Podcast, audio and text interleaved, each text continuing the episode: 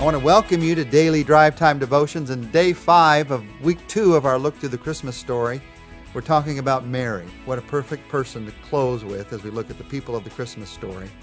Yesterday, we began to look at the, the process of faith that Mary went through, that she began with confusion, but she took her confusion to God, and God began to change that confusion to wonder. How did He do that? Well, look at Luke chapter 1, verses 34 and then 37 and 38. Here's what happened. How will this be? Mary asked the angel, since I'm a virgin. Nothing is impossible with God, the angel said. I am the Lord's servant, Mary answered. May it be to me as you have said. Now, in this brief exchange, you'll, you'll learn about Mary's faith, and quickly her confusion turns to questions. Mary moves from confusion to questions. How will this be? In essence, Mary is saying here, Lord, I'm not qualified. I, I, am a virgin. You're saying I'm going to have a baby. I'm not qualified for this job. Now, this is the most popular response to the opportunity of commitment down through the ages. Now, honestly, Mary's use of this line placed her in a long line of saints. Moses used it. I'm not qualified. Jeremiah used it. I'm not qualified. Peter used it. I'm not qualified. To, to her credit, Mary had a better reason than just about anyone else who's uttered this excuse down through history. Moses says, I can't talk, or Jeremiah's, I won't be respected, pale in comparison to this virgin's wide eyed, Lord, I can't be pregnant. But the truth is, and the angel said it, nothing is impossible with God. If God says he's going to do it, God will do it. It's not me saying that God's going to do it, it's God saying that he's going to do it. When God says he's going to do it, God will do it. However good or poor the excuses, the lesson that's needed here is the same.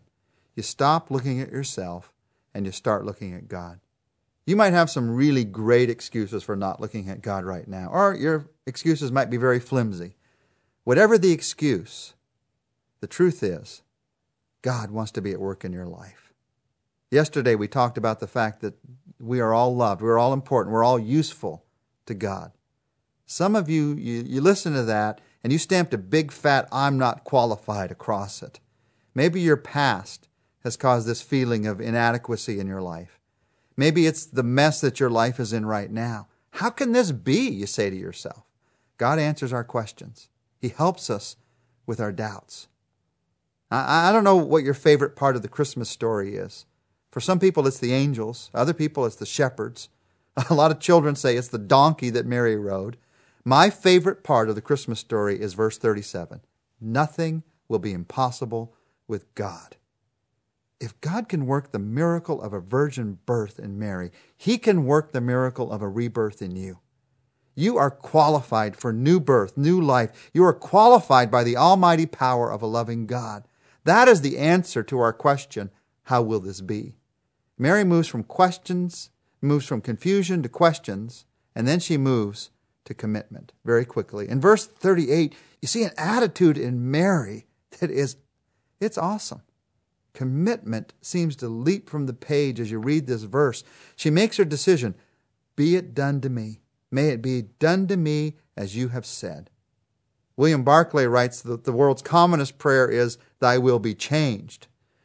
Mary refused the world's commonest prayer and she prayed the world's greatest prayer Thy will be done. And because of that, this flood of joy entered her life, this flood of understanding of what God was doing. Mary sings a song of Christmas also in response to all this that had happened. It's in Luke chapter 1, beginning in verse 46. Let me, let me read part of that song to you. Mary sang, My soul glorifies the Lord, and my spirit rejoices in God my Savior, for he has been mindful of the humble state of his servant.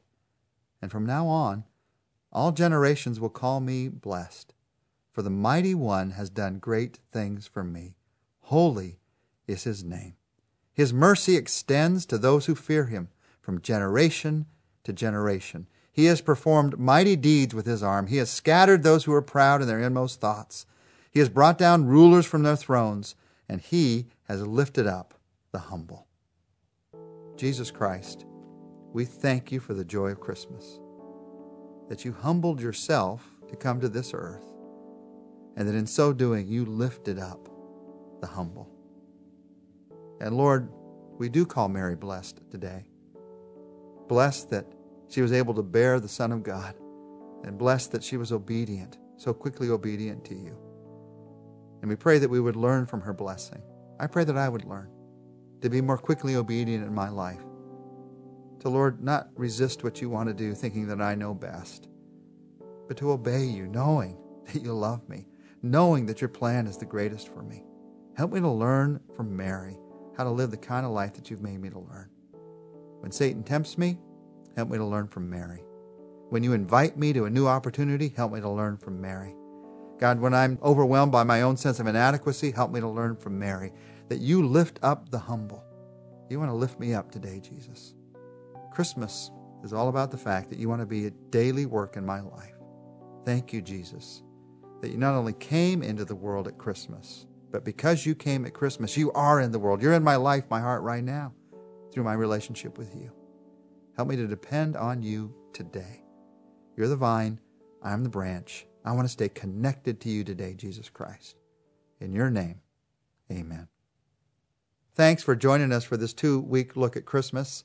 I hope it's been a part of joy for your Christmas season. There's something about focusing on God's Word that makes all the difference. I also want to invite you to join us in a couple of weeks. We're going to take a quick break for Christmas, but in a couple of weeks, we're going to start our study in the book of Mark. And, I, want to, I want to challenge you to take on the Life of Jesus challenge. Beginning in January and leading all the way up to Easter, we're going to be studying the book of Mark. And as we study the life of Jesus leading up to Easter week, it can be life transforming for you.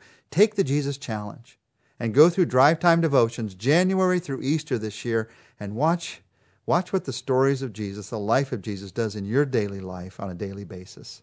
We'll see you in a couple of weeks for the book of Mark and drive time devotions.